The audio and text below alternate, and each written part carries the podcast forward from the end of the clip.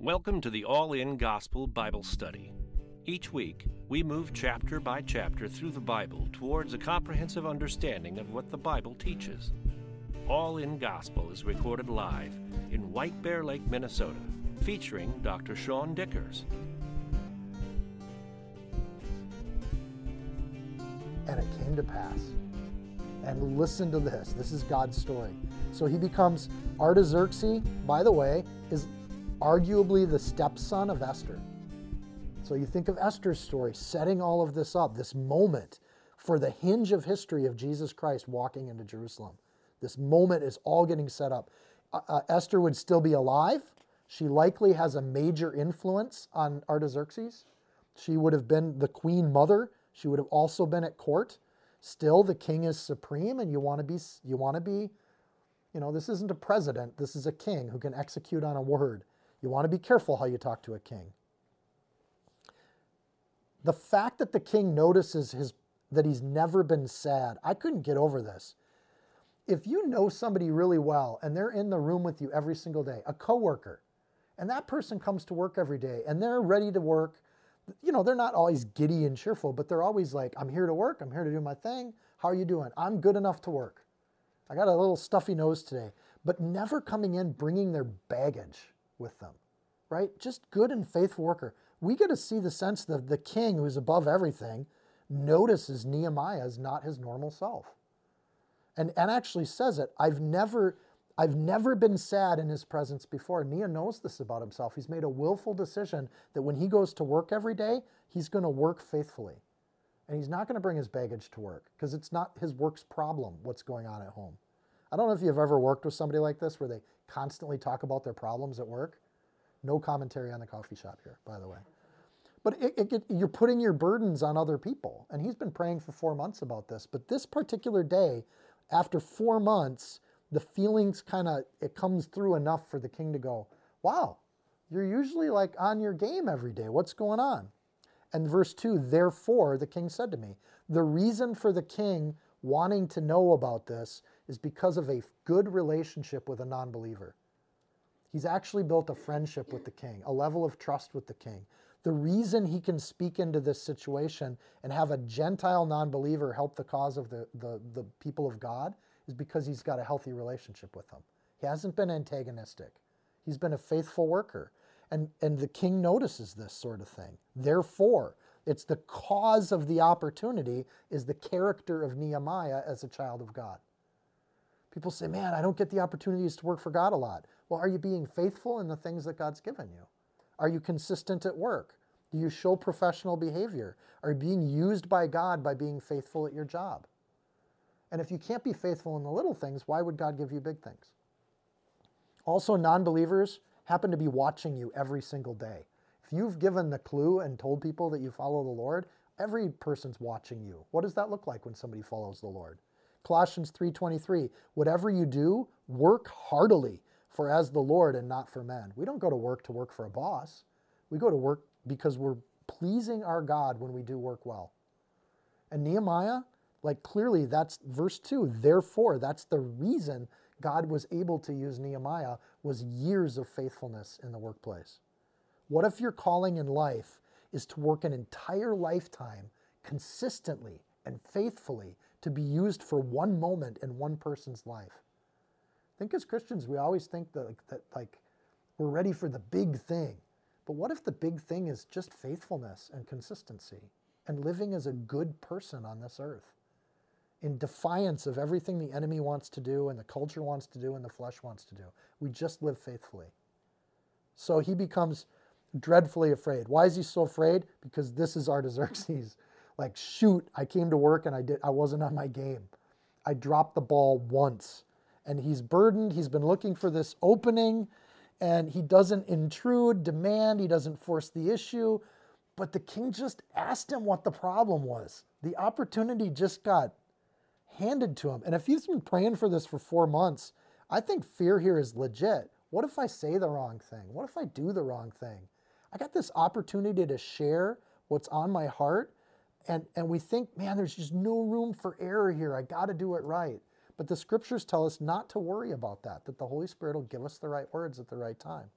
He has to be respectful, but it's amazing how bold this request is. is. He's not sheepish. He's not apologizing for it. He's this is the opening he's been waiting for. And he wants to be respectful. I want to point out too, he doesn't blame Ezra for not finishing the walls, right? That was on Ezra's heart too. It's been 15 years. And he doesn't say, well, those Jewish people didn't finish what they were told to do by Artaxerxes 15 years ago.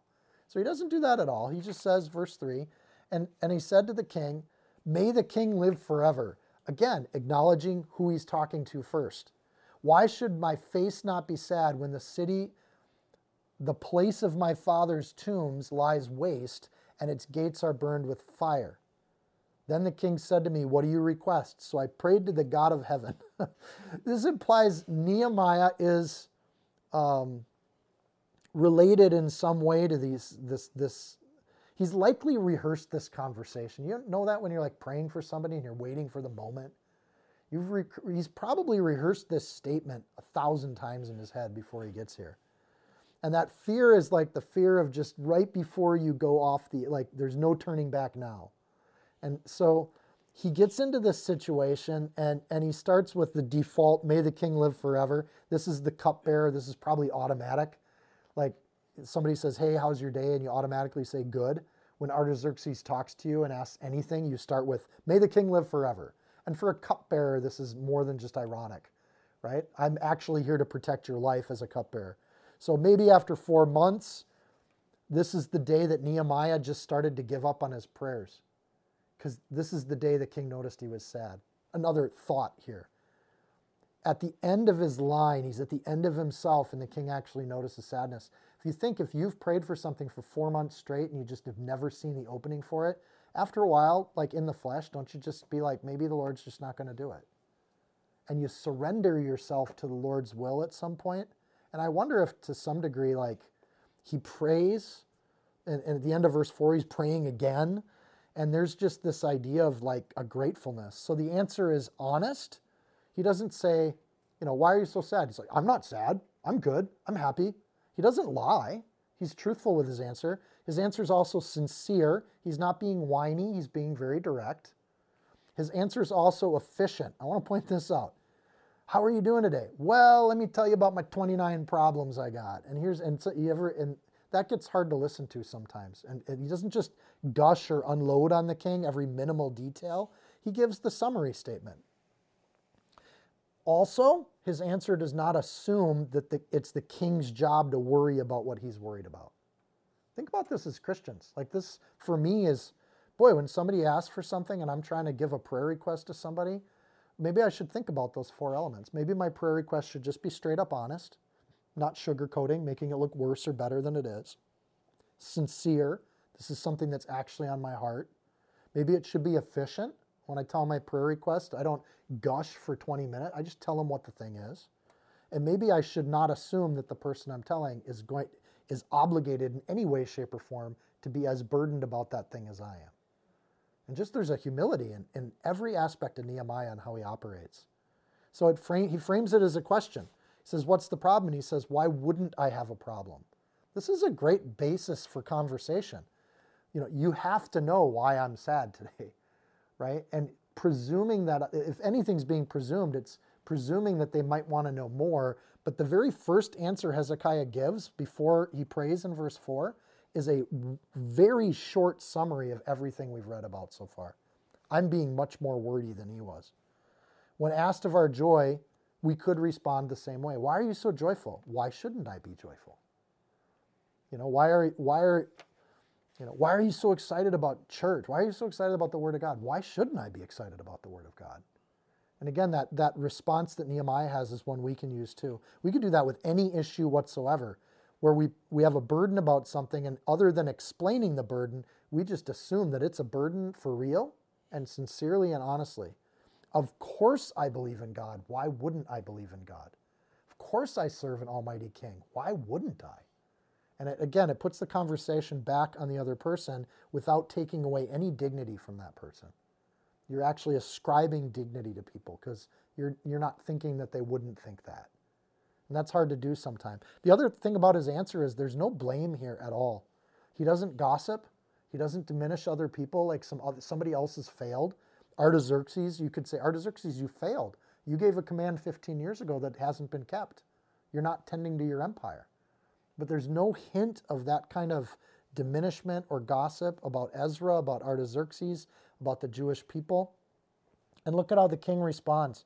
I think this is the response of somebody who's used to power.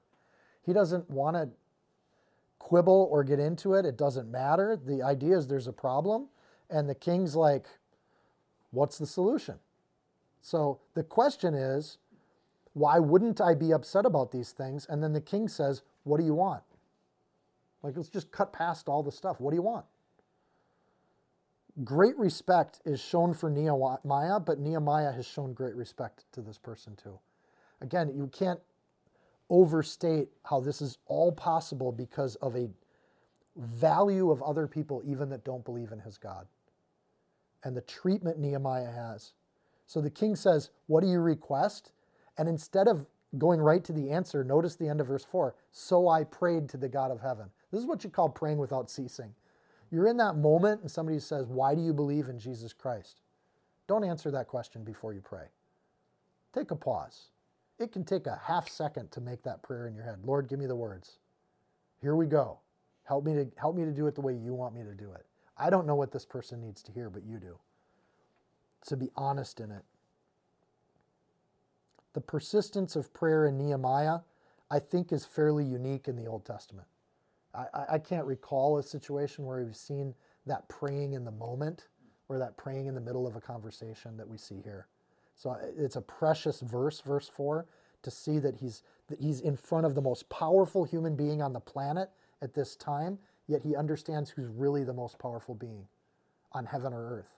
And he gives that nod to God before he gives the nod to the king. There's patience. He's not in a rush to say what he needs to say. This is one of my failings. I'll get into a discussion about something, and I'm uh, I'm always ready to talk. But Nehemiah shows much more humility and patience. He's not presuming he knows how to answer this question, even though he's been thinking about it for four months. It shows faith. He's trusting that God can nudge the king more than Nehemiah can nudge or manipulate the king. Think about this when you evangelize or when you're talking to somebody. Are you going to say the right words or do you need God to give you the right words? There's a humility.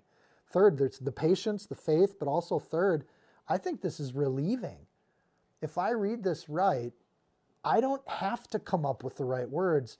So the burden of what I have a heart for doesn't be, I don't have a burden for how to communicate that thing. You know, and people will say, well, how do you prepare for a Bible study? It's like, well, I study and I pray a lot.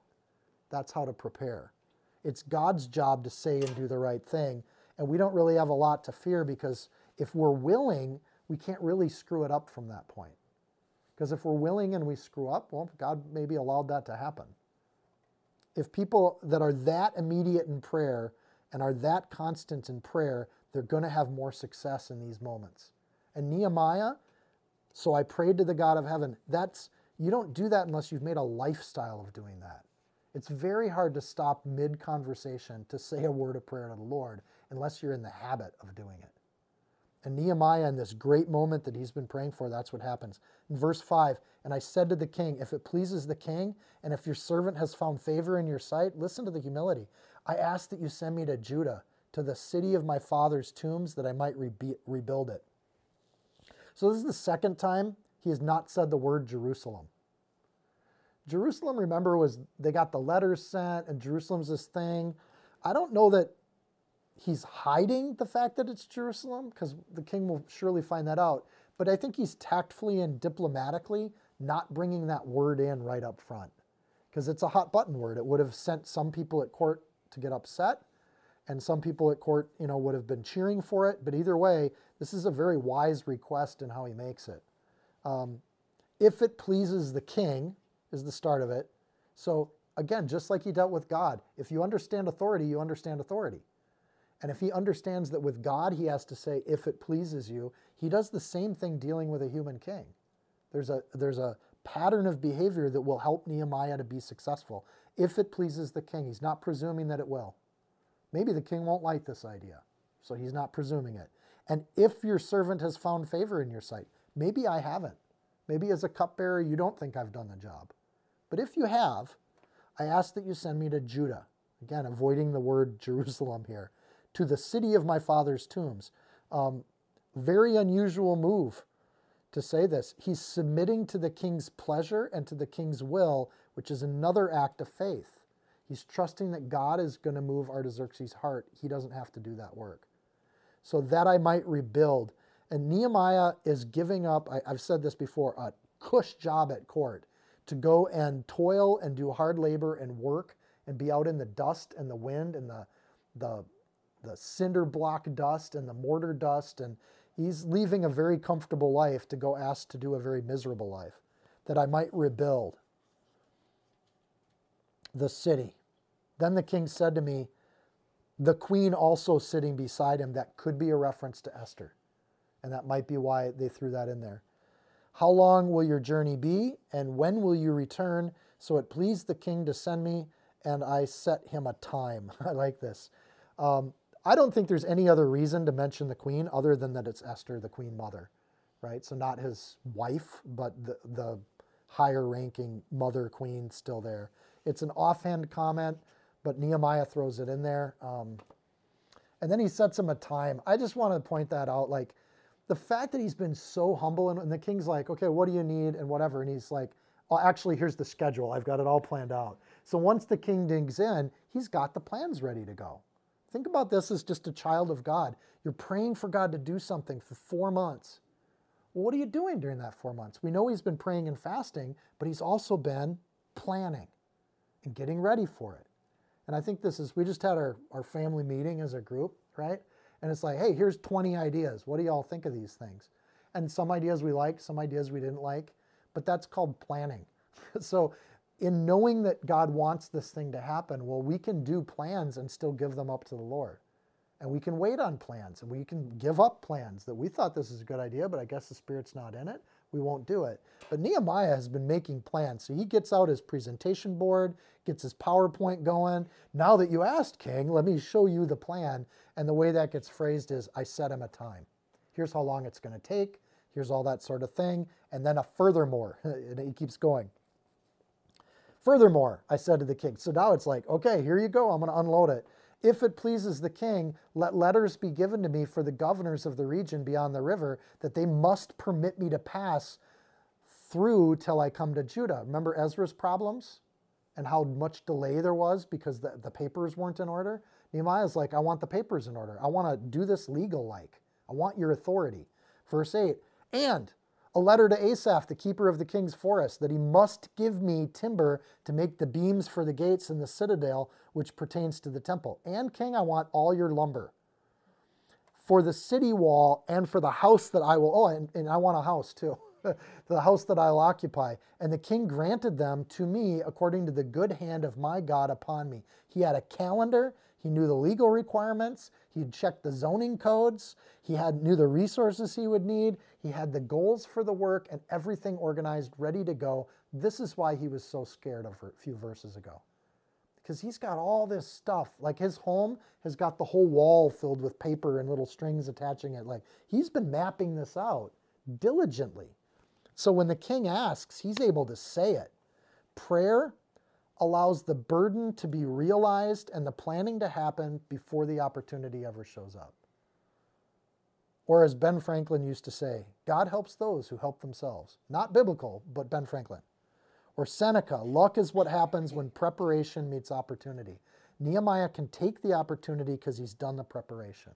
Practice makes perfect. Fake it till you make it. There's a certain wisdom to Nehemiah that he's not waiting for anything or just saying, well, if the Lord doesn't act in four months, I guess I don't have to do anything. He's doing everything he can do up into doing it. So it's not an idle prayer when he does this. An idle prayer would be like, God, fix this thing, but I don't have time to do anything other than for myself. Right? He's not praying like that. He's like, God, fix this thing, and I'm going to do everything I can do with my spare time to be ready to go if you call me to do it. So I'm going to act as though we're moving forward. And yet he still uses that respectful tone if it pleases the king. He's not arm twisting, the, he's not trying to manipulate. He's allowing a respectful no to happen. And maybe part of this is he likes his life at court, right? You have every opportunity to say no. And I'm going to allow that. But boy, if you say yes to this preposterous proposal I'm making, I, am willing to go. So he knows the king has the resources. He knows that the king can help and has the power to do it. And he boldly asks for it. This is what I want. Now, what if the king said, No, I want you to be my cupbearer? I think Nehemiah would have been like, According to God's will, okay, I'm going to just submit to that fact because God's put me under this authority. According to the good hand of my God upon me. And the ending of that, and the king granted them to me according to the good hand of my God. He's somehow associating this earthly king and this amazing blessing, and he's crediting God for what just happened. You ever heard when you first became a Christian, you ever heard Christians talk like that? They got the car fixed. Oh, praise God, I found a good mechanic. Wait, you just found a good mechanic. That's an earthly thing. Why are you praising God for that thing? Because this is part of what we see in the scriptures that God works through fairly mundane things as much as he does miracles. So, did you find a good mechanic, or, or was it just as likely you found a, a thrifty mechanic or a, a shyster mechanic that's going to rip you off? Right? But the fact that you found one that didn't rip you off, maybe that's a blessing from God that God's helped to guide those things. And I honestly think this is part of like how life works. Uh, we don't need financial blessing from God, but boy, it's nice to just have the hand of God upon your life. And then it just, and, and you know some people like this, it's like, boy, it seems like everything works out in your favor. How does that work? And you're like, I don't know, I'm just glad that God decided to operate that way with me. And you meet other people where it seems like everything just works against them all the time. And I don't know if that's God doing something in that situation either. We don't know, but we can definitely see that God's hand is operating in the day to day interactions that we have. So Artaxerxes grants him the paperwork, the authority, the lumber, the full uh, hand of the king Artaxerxes is just handed over to his cupbearer. And he promotes a servant to be a governor. So, really, no other account of that in any ancient history ever. So, he just asked for something that no one else in the history of world has ever been handed. The closest you get is Daniel or uh, David going from harpist to king, but there was a whole like running from the king and battles and an entire life that went between those two things. With Nehemiah, it just happens in a moment. So, as God's good hand does these things, the power of God is there. So, truly, God of Israel or Savior, you work in mysterious ways. And I don't know what all those ways are. They are mysterious, but that is how God works. Isaiah 45 15. Then he carries out the plan. Then I went, verse 9. The went there is, by the way, 800 miles. Then I went to the governors of the region behind the river and gave them the king's letters, solving a problem that Ezra had. Now the king had sent captains of the armies and horsemen with me. Uh, Again, solving a problem that Ezra had 15 years ago. Remember, he took off and then he stopped and he went back to the king and asked for troops. Nehemiah's better planned than that. And he gave them the king's letters. And now the king sent captains of the army and horsemen with me. When Sanballat the Horonite, that's another word for a Moabite, it's one of the Moabite tribes, and Tobiah the Ammonite official heard it, they were deeply disturbed that a man had come to seek the well being of the children of Israel. It's not that he's building a wall, it's that he actually cares for the Jews. How dare he care for the Jews?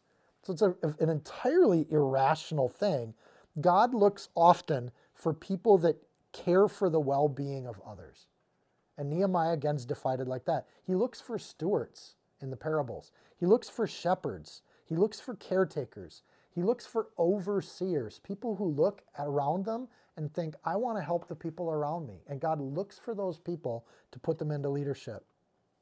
Nehemiah is not just dreaming of it, he's actually doing it. Satan or adversarial resistance does not show up back in the phone room. Our desire to do good things is not even a threat to the enemy.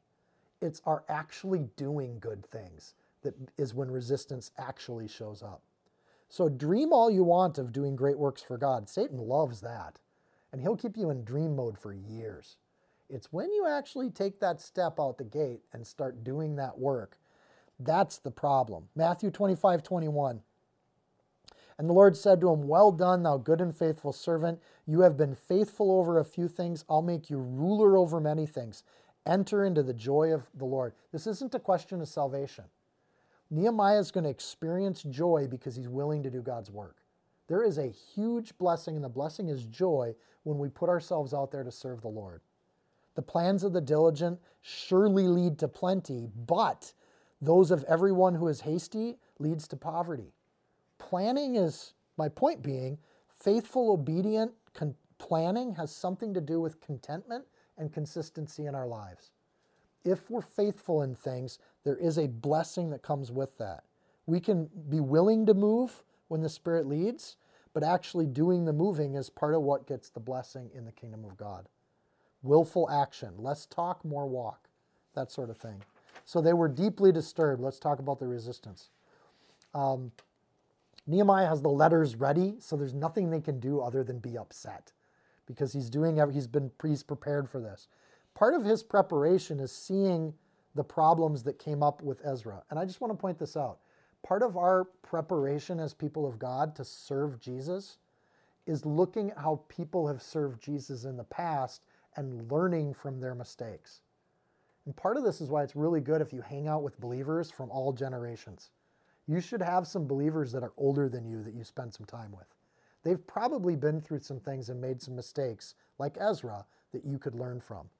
So, and again, you would think it's good that he seeks the well being of any group of people, but they don't want the well being of the children of God. And I think this is an interesting thing when it comes to people who resist Christianity. They don't actually want strong, healthy, safe, secure believers around. They would much rather believers were fearful, hiding in a crate, ashamed of their name of Jesus, not willing to talk about things because they're worried of offending people. What these two people want is they want a weak, wallless, vulnerable people of Israel. They like the fact that those people in Jerusalem are open to attack. They're fine with it. Their opposition for Nehemiah doesn't happen when he prays, doesn't happen when he fasts, it doesn't happen when he takes on a burden, doesn't happen when he take, does all his planning for four months. There's no resistance organizing it. There's not even resistance from Artaxerxes. The resistance is when he takes a step out the door and he starts carrying out the plan with the, what he needs to do it. On the flip side, God's power grows as his people move forward. And you think of this when they when they were crossing the Jordan River and God had them go step in the river and then he stopped the waters, but he made them get their feet wet. Literally where we get the phrase, I'm just going to jump in and get my feet wet. So God I think with Nehemiah, he's really engages in the battle after he arrives and is ready to start doing the construction. But when resistance grows, so does God's power, his protection, his peace, and his joy. They all go hand in hand. Uh, in this sense, as believers, don't be satisfied with a mundane life in a corner. Enter into these conversations with people you know because the blessing of God will come with those conversations, regardless of how people react. So, more leadership from Nehemiah. Uh, and I like this too. He arrives in Jerusalem with all this authority, but he does not come and start bossing around uh, people. Right? Ezra had a whole group of faithful people, but they haven't finished the work. You'd think he would come and start yelling at people and, hey, why are you not doing that? Who's doing this? And he, he, he does something really unique beforehand. He just sees what's there. So I'm going to read a larger section here. So I came to Jerusalem and was there three days.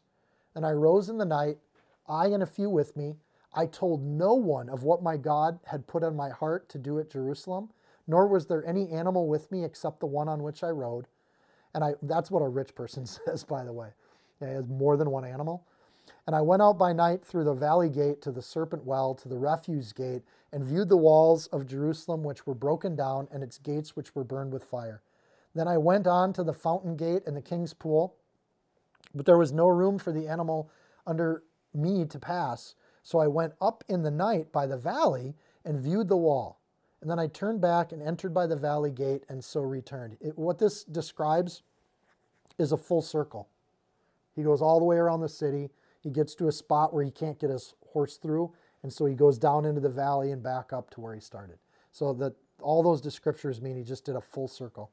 And the officials did not know where I had gone or what I had done. I had not yet told the Jews, the priests, the nobles, the officials, or the others who did the work. No need. He's been called by God to do a thing. He doesn't need to tell people what he's going to do, he needs to just do it. And I, have met a lot of Christians that are like, I got this idea. I want to do this. I want to do that. And instead of being like that, he's just he's just methodically doing this. Nehemiah shows a lot of reserve as a leader. He's not just blabbing the, the vision to everybody. He's coming in, he's going to see the scene, he's sizing things up, he's recognizing how many holes there are. Now he's gone from the gates of Jerusalem, now he's actually seeing each of these different gates. It's not just one gate, it's many gates. So he notices the work. I think this is interesting. In the book of Ezra, Ezra saw the spiritual problems, right? We got to get our hearts straightened out. Nehemiah comes in and he's, he's much more practical, and they're both godly men. And they're both godly people, but they approach the problems very differently. Ezra, as a priest, starts with the heart. Nehemiah, as a governing leader, sees the practical issues. And they're both important for God's people. They're both dysfunctional systems that need to be fixed and structures that need to be rebuilt. And he, and, and he makes a point. He says, I told no one. That's discernment. We can be open and say everything with our mouths, or we can choose what to say with our mouth and when we say it to people. He's not hiding what he's up to. Clearly, he just showed up with letters and maybe even lumber shipments coming from like the king's forest. And he showed up with a contingent of soldiers. Everybody that was in Jerusalem knows that Nehemiah has arrived. But the fact that he goes out night and does this secret thing, some people look at this and the three days in verse 11, coming by night, arose with me. Some people point out that Jesus was three days in Jerusalem before the night in the garden. And they'll look at this and do that. I tried to see that. The fact that he goes all the way around Jerusalem, I don't see Jesus doing that. Um, the fact that he's recognizing that there's problems there, you know, if that's a blessing to you and you want to read into that more, it's definitely could be a mirror of those things. I don't see that it's a great fit. Um, but the fact that he doesn't tell everybody, I think that's fairly interesting. The people with Nehemiah would have probably known what he was up to. He does bring a few people with him, and that is kind of mirroring of Jesus Christ. He had 12 disciples that knew what was up. But Jesus doesn't go blabbing to everybody what's going on before it happens, before the work that happens in the same city is going to happen.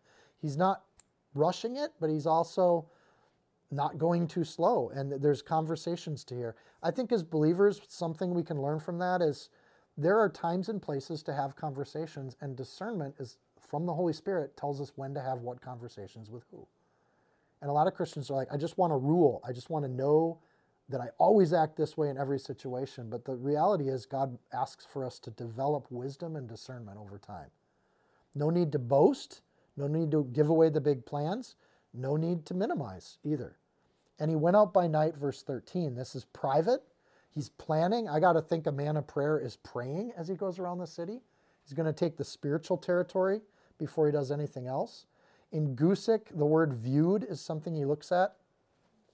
In Nehemiah 2:13 and 2:15, the word viewed is a medical term for probing a wound and seeing the extent of the damage. So he's he's inspecting, inquire, he's doing an x-ray on the city is what those words are.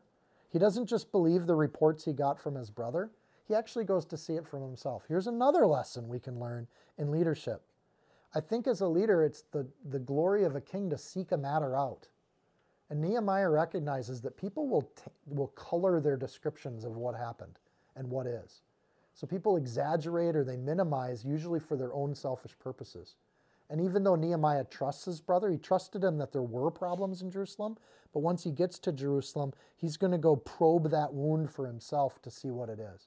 He's not going to do surgery before he understands the, the issues. Oh, this is a really bad metaphor for this, but I went over to see Mike Hulk, who got the knee surgery this week. And it's funny because he was showing off his wounds because I like to see the gore. And on the leg where he had the, the, the, the surgery, it says yes in like a Sharpie marker because the hospitals now are like, that is the leg we're going to do surgery on. So they have different people confirm it or whatever. I think Nehemiah is kind of like that. Before he's going to get to work, he's doing that pre surgery inspection of the city. Here's what needs to get done. So he's got a big Sharpie marker and he's writing yes on every hole. These are the things that need fixing. So we should also note that part of him going around the city, he's seeing a temple on the Temple Mount. He sees an altar on the altar that's there. Uh, there is very little insecurity for Nehemiah, and part of this is he's coming with troops that are also going to protect this. He's following this new creation, this new vision that has already been underway, and he's jumping into a project that other believers have started. And I think this is interesting. When you show up to a new fellowship, a new Bible study, a new church, and you're coming into a work that other believers have already started, Nehemiah doesn't jump in and give his opinion, right? He takes three days to just pray, to walk around it, to see the situation. And I think in this, he can then move forward and be part of that community, but he actually knows what that community needs before he opens his mouth. So he's not focusing on the negative. He's, I think he's, he's willing to see the holes, but he's not focused on them. He's been fairly positive the whole first two chapters, but in this case, he's actually willing to open his eyes and see what the problems are. Again, as a body, as a church, isn't it a wonderful thing when you meet godly people that are willing to just be honest about what their problems are? And as a body, what are things we need to work on? And occasionally you open the door to do that. Even though he doesn't focus on the negative, he's willing to see it in truth for what it is so that he can address it. And he does this in silence and without talking to people and gossiping to people. And man, did you see the holes in this wall? You've seen all these. He's not going to talk like that. Any work that we do for the kingdom of God requires an honest survey and an honest review, even a self review of our own lives to actually start doing this. Whoever has no rule over his own spirit is like a city broken down without walls. Proverbs 25, 28. We're like this city. And when we walk, if we got a life that needs fixing, what are our gaps? What are the things we need to do? How many times do you meet people and their life is just a disaster, but they're completely unwilling to do self reflection? It's part of why their life is a disaster. They don't see major flaws that everyone around them can see no officials, or the officials that are here. Uh, I, I, think that Nehemiah doing this on his own, maybe this is just my own read into it, he's not going to lead by committee. Like he doesn't include all these groups of people because he's going to lead by what God tells him to do, and he's going to lead that way. So he's not trying to please everybody. I'm sure after three days, they're very anxious to hear, why are you here? What are you doing? And so for not talking for three days and leaving these people out of the loop, all, he's also establishing a boundary between him and these people that have not done the work. That's an interesting thing. He's building physical walls, but he's actually creating a boundary that he's going to do work for Artaxerxes and for God himself. He doesn't answer to these people, which is going to be a theme in the book of Nehemiah. He doesn't have to answer to the officials, the Jews, the priests, because he, he's answering to God. And he's doing something that God's put on his heart. So, by the way, why would you include people that haven't done it in 15 years? They've been frozen because they're scared of what the Moabites and the Ammonites are thinking of them or doing to them. They're living in fear and they're terrified. They probably don't have much to offer a new work in Christ or a new work in the kingdom of God. And I, I, you know, the same thing here. Why would you take advice from a believer that's not on fire for Christ? Why would you follow that? And Nehemiah, I think, rightly leaves these people out of the loop because he's going to do a new thing that will also benefit those people. And when they see these things there, they're going to enjoy the security, but they don't need to be a part of doing something they haven't been able to do. Just a, again, maybe I'm reading too much into that. We'll discuss afterwards. Verse 17. Then I said to them, so he actually does talk to him. Then I said to him, You see the distress that we are in, how Jerusalem lies waste, and its gates are burned with fire.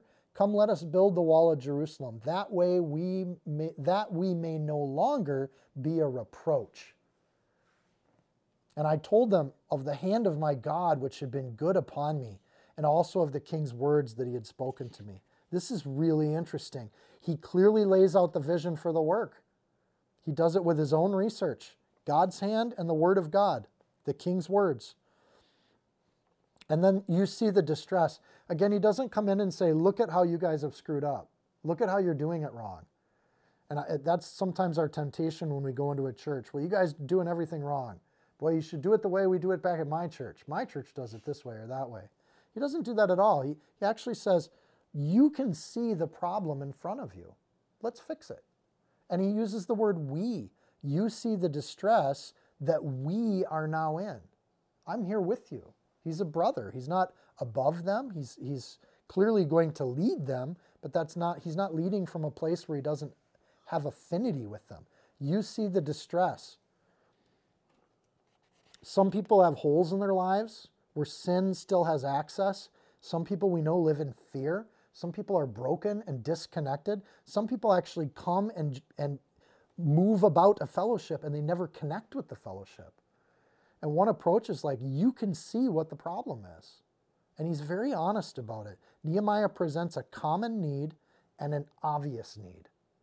And he doesn't go off to the, you know, he doesn't name off how many holes are in the wall or how many gates need fixing. He just says, you see the disrepair. You see that there's a waste here. Something's wrong. Something's not protecting God's people. Jerusalem lies in wait. When God's people are in doubt, recoiling, permissive, when there's no boundary between them and the rest of the world, they're compromised. And Nehemiah points that out. And after praying, waiting, asking, doing, planning, he just comes up and he points it out. Jerusalem is a functional and spiritual embarrassment. And when God's people gather together and the end product is a mockery, a reproach is the word he uses. It is a trashed, junky town, and you're an embarrassment to your God, right? This isn't exactly the words of a, a, a leader that is worried about how they'll react. These are the words of a leader being very honest and very truthful. And there's probably people in the audience, as we're going to see, who don't like this uh, bluntness that he uses. And he says, Come and let us build. He doesn't say this is all your problem, you do it. He's willing to work alongside them to serve. And he's trying to initiate a spirit of unity by invitation that's open to everyone that listens to him. Anybody can come in and help build what we're building. It's not exclusionary. The spiritual walls are that of righteousness and goodness. They're not that of separating people into different groups. Come, let us build so that it is no longer a reproach. The truth is, it is. That's a reason to work and give up your time and give up your labor and your resources, a purpose to represent God well. Like when people come to the temple, they should see a place that's well kept, organized. When they're praying in the temple, they should feel safe. They shouldn't have to worry about the Moabites raiding. So let's do this. Let's build this thing. And I told them of the hand of my God.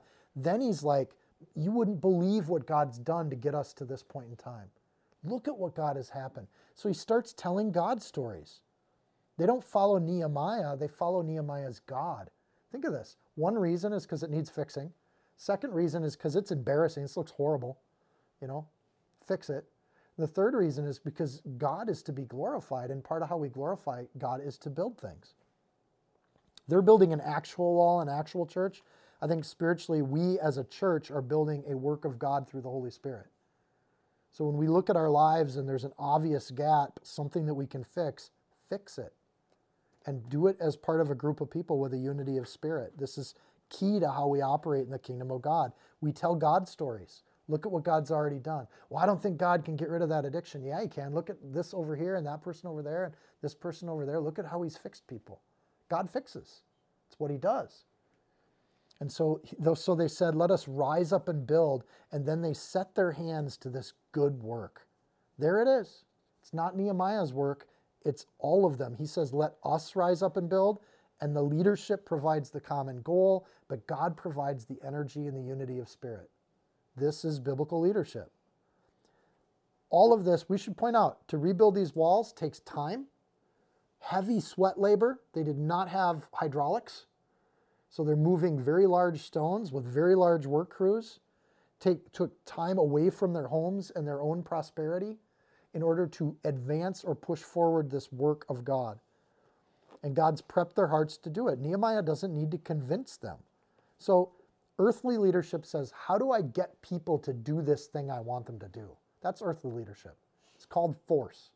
How do I con- either I manipulate them to do it, or I have dominance, or I pay them enough money, but how do I get other people to do this thing I want? The godly approach is how can I show people that this is something that glorifies God and trust that they'll have a heart to do it? That's a very different kind of leadership. It requires trust that not only trust in God that He's doing things in people's hearts, but trust in other people that they're listening. And Nehemiah operate, he could operate with the authority of Artaxerxes and he could command work crews, but he doesn't do that. He does the exact opposite. Let's get to work on this together. It's a hundred year old problem. A hundred year old, 15 years since Ezra. And in three days, he walks around the city and he says, Let's do this. And in one conversation, I, you have to believe there's more to it, but the way it's written is God just moves like this. They, they knew the city was a mess. As Nehemiah noted that. They knew it was an embarrassment because they felt the embarrassment. So this reads like a miracle as much as Artaxerxes noticing Nehemiah that day. There's no fear of neighbors, no laziness. No, we've always done it that way. We're used to cruddy walls. You should be used to cruddy walls. Or it's been this way for 100 years. Just relax, Nehemiah. And there's not even a, a tone of, well, who do you think you are? And those are all things that I think when the Holy Spirit hasn't been working, those are natural flesh responses. There's no indication of that. So part of reading this is what we don't see as much as what we do see. Nehemiah prays, he waits, he plans, he takes opportunities with tact and humility. He moves with wisdom and discernment, but he moves. And then he prays some more. And then he rallies people by depending on their love of God and the name of God being elevated. And God's people move. And then in verse 19, but when Sanballat, ironically, that name means strength, the Horonite, again from Moab, Tobiah the Ammonite official, and now we have another one, Geshem the Arab. Arabs are a descendant group of the Edomites. So, and we see this use of the word Arab here. We still use that word today. Same group of people. When these three people heard of it, they laughed at us and despised us and said, What is this thing you're doing? Will you rebel against the king? Oh my. You know, Sanballat and Tobiah are back. Notice before they were just upset and distressed themselves. Now the fact that they're super triggered, now they're coming back and mocking. So we're going to escalate with these characters as we go through the book. My question is, why do they care if, if Jerusalem gets walls? And again, I think of this in our world today. Why does it matter to people when God's people just want to live righteous, holy lives? Why does that bother people so much? And there's clearly like, what is the harm of Israel to defend itself? In, in chapter 2, verse 10, they're bothered. Now they're actively opposing and they've brought in another adversary. Why do they have to add people to their numbers to feel good about their, their thing? So maybe there's a selfish motive. Maybe their people are some of the people raiding the city, and this is going to make it harder for them to get cheap cash. Um, and again, we can't miss the fact that these are between the Moabites, the Ammonites, and the Edomites, these are the three groups of people that resisted Moses when he came into the land. It's the same enemies of God throughout human history that resist the people of Israel. It hasn't changed at all. The names change, Horonite to, from Moabite, but the groups of people are still the same. And even today, it's the same groups of people that resist Israel's growth and prosperity. Why would it matter if a space about the size of New Jersey starts exporting vegetables and making microchips and advancing science and biology and chemistry? Why does it matter that they're successful? Wouldn't you think, as their neighbors, that you would say, hey, can we share some of that so our people can benefit from the blessing of good leadership? And Israel has shared their technology with the world, today's Israel and yesterday's Israel. They've always done this. And instead of saying, hey, great, we're glad these Jewish people are getting back together because they tend to be a blessing when they do, under Solomon they sure were. Instead of saying that, they're like, wow, we, we got to stop this because we, don't like when they get strong and confident and safe. So we're also going to see some motives here too. Sanballat, we're going to see in chapter 13, 28, he's actually married into the priest's family. So it's a Moabite that's married one of the daughters of the priests. Was that okay as of the book of Ezra?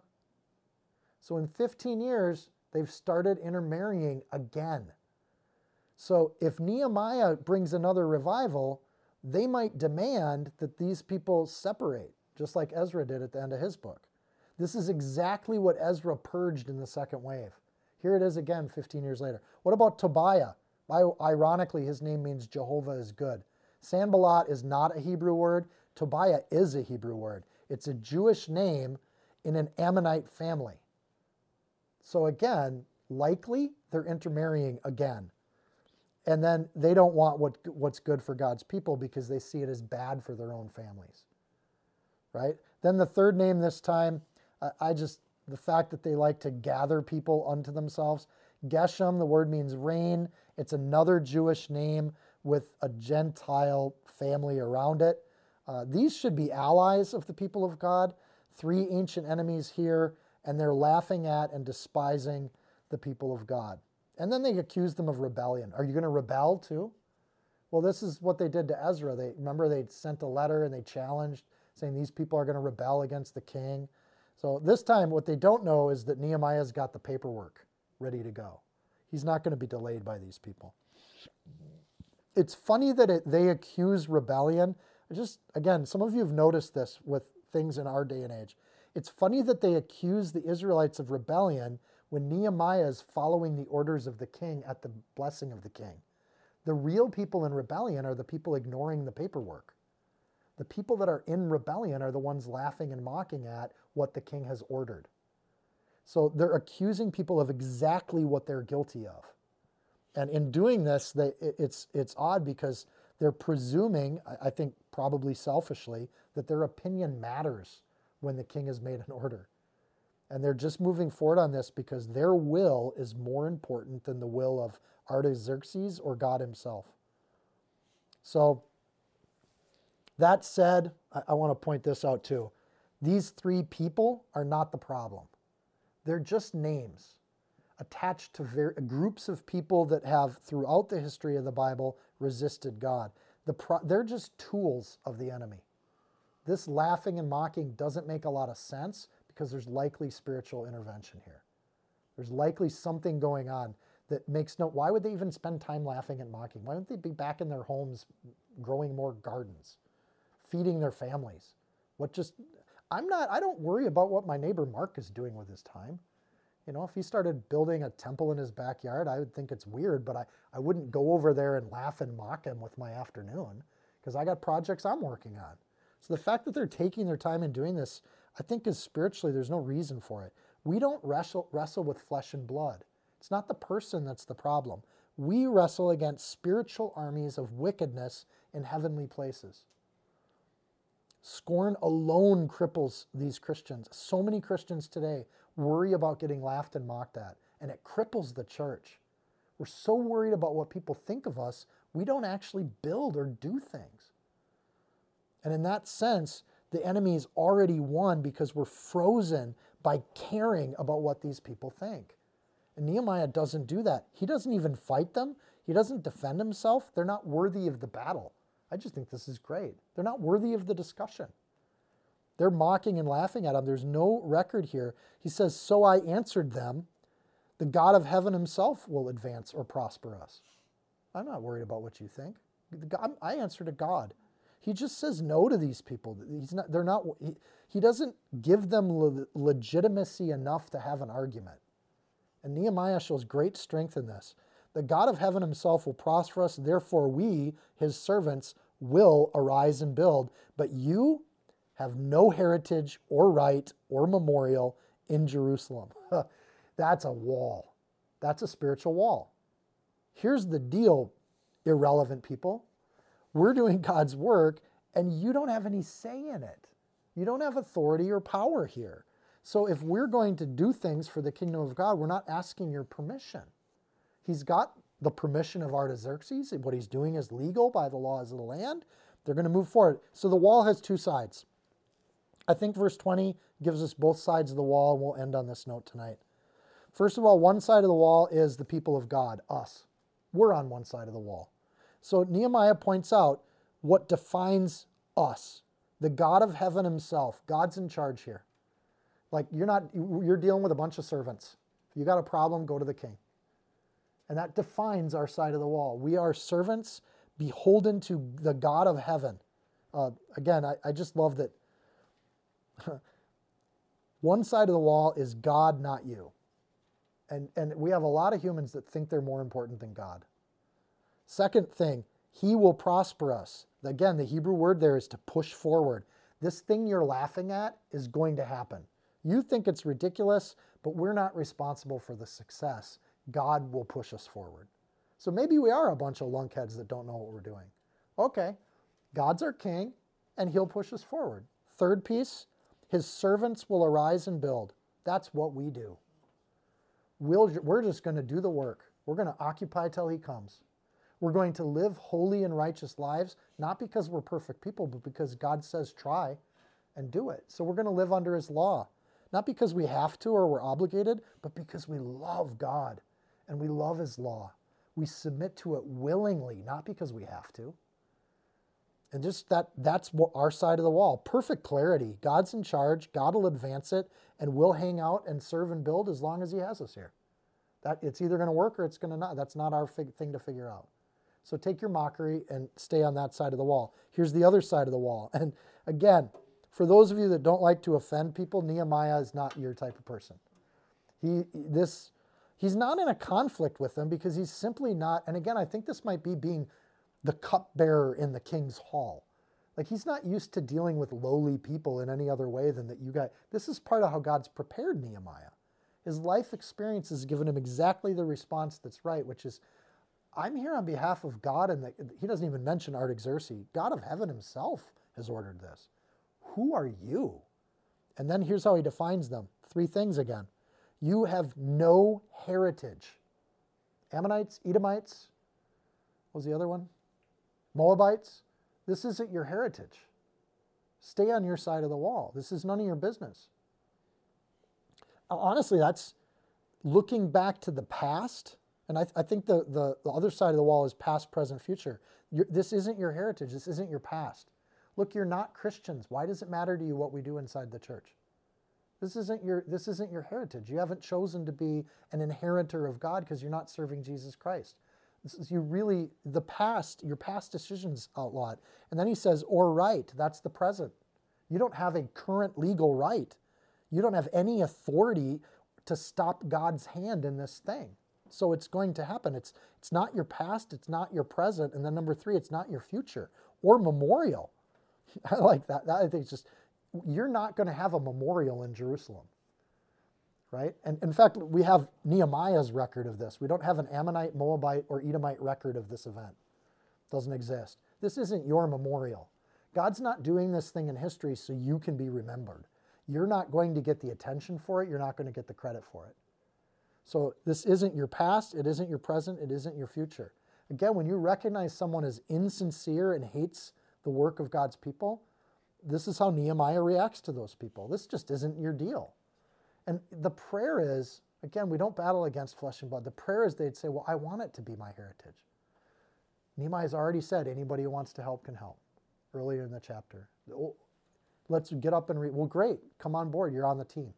But you're not going to get credit for it. You're not going to come in and be our boss. Either you're here to serve or, or, or, you're, or you're not here. So we begin with Nehemiah, first two chapters of the book. Again, this is a book about leadership, clarity of vision, purpose, how to deal with adversaries when they try to stop God's work. And, you know, you could say the end of the second chapter, also just a, not a disrespect of sinners, but a disregard for what they think of us, right? Our hope is that they repent and they become one of us and join the family. But if they're choosing to be outside of that wall for now, they don't want to come in through the gate called Jesus Christ, like it is, we don't worry about what they think of us. There's a distant, there's a distinct difference, boundary, a wall between us and them, a spiritual wall. And there's one gate, and that's Jesus Christ. And he called himself the gate for that reason. He's the way in, he's the truth of the matter, and he's the life that they can have. But if they choose to be outside that, they're not going to tell me what color chairs we should get for our church. They're not going to tell me whether or not I can have this stained glass window or a factory style or a steeple or not a steeple. It's none of their business. And when it comes to the hearts of God's believers, we should not be crippled by fear of what they think of us. Live your life, do it boldly, do it up on the hill where everybody can see you. There's nobody that's doubting what God's people are doing right now. Live it in such a way where they have to deal with you. You're not dealing with them. And that's what we see in Nehemiah. We're going to see it for a lot of chapters. Again, this is a great book for people that want to get a backbone as a, as a believer. And we're going to see how Nehemiah handles it, which then I think, with discernment and wisdom, we learn how to deal with people with the same kind of respect, dignity, humility, but also the, the humility understands positions of authority. And in this case, these people are not over Nehemiah, and he recognizes that too. I don't owe an answer to you. We just got done with Jesus as he's at the trials. He responds to the Pharisees in a lot of similar ways as Nehemiah responds to these people. And he's, Jesus, as a young boy, would have read Nehemiah and saw when you have people like this, you don't need to deal with them. And I'm just reminded of that. And they're like, Are you the Christ? And he's like, If I told you, you wouldn't believe anyways. And it's the same kind of, I don't need to deal with you because you, you don't have a sincere heart. You don't want this. Someday when you think maybe you got to think about your eternal salvation, let's talk for real. But I'm not going to just argue with you about it. That's not what we do. So, anyways, let's pray. Dear Lord, thank you for Nehemiah 1 and 2. Thank you for what we have to learn from it. Thank you for, uh, boy, just the honesty of your scriptures. Real people, real situations, uh, real examples that we can follow. What a gift you gave us in your word. And Lord, I just pray for each person in this room tonight to put a real blessing on their heart. Lord, fill them with peace and joy. Lord, help them to live in such a way that they know that they're doing your work faithfully. Um, Lord, that they may have a burden on their heart or a calling to ministry. Help them to be patient so that you can open up that opportunity for them. You can move that forward and you can be the Lord of their life. And when the opportunity comes, Lord, help no one in this room to have hesitation. That when somebody asks about our faith, we're ready to defend it. We're ready to, ready to give it offense.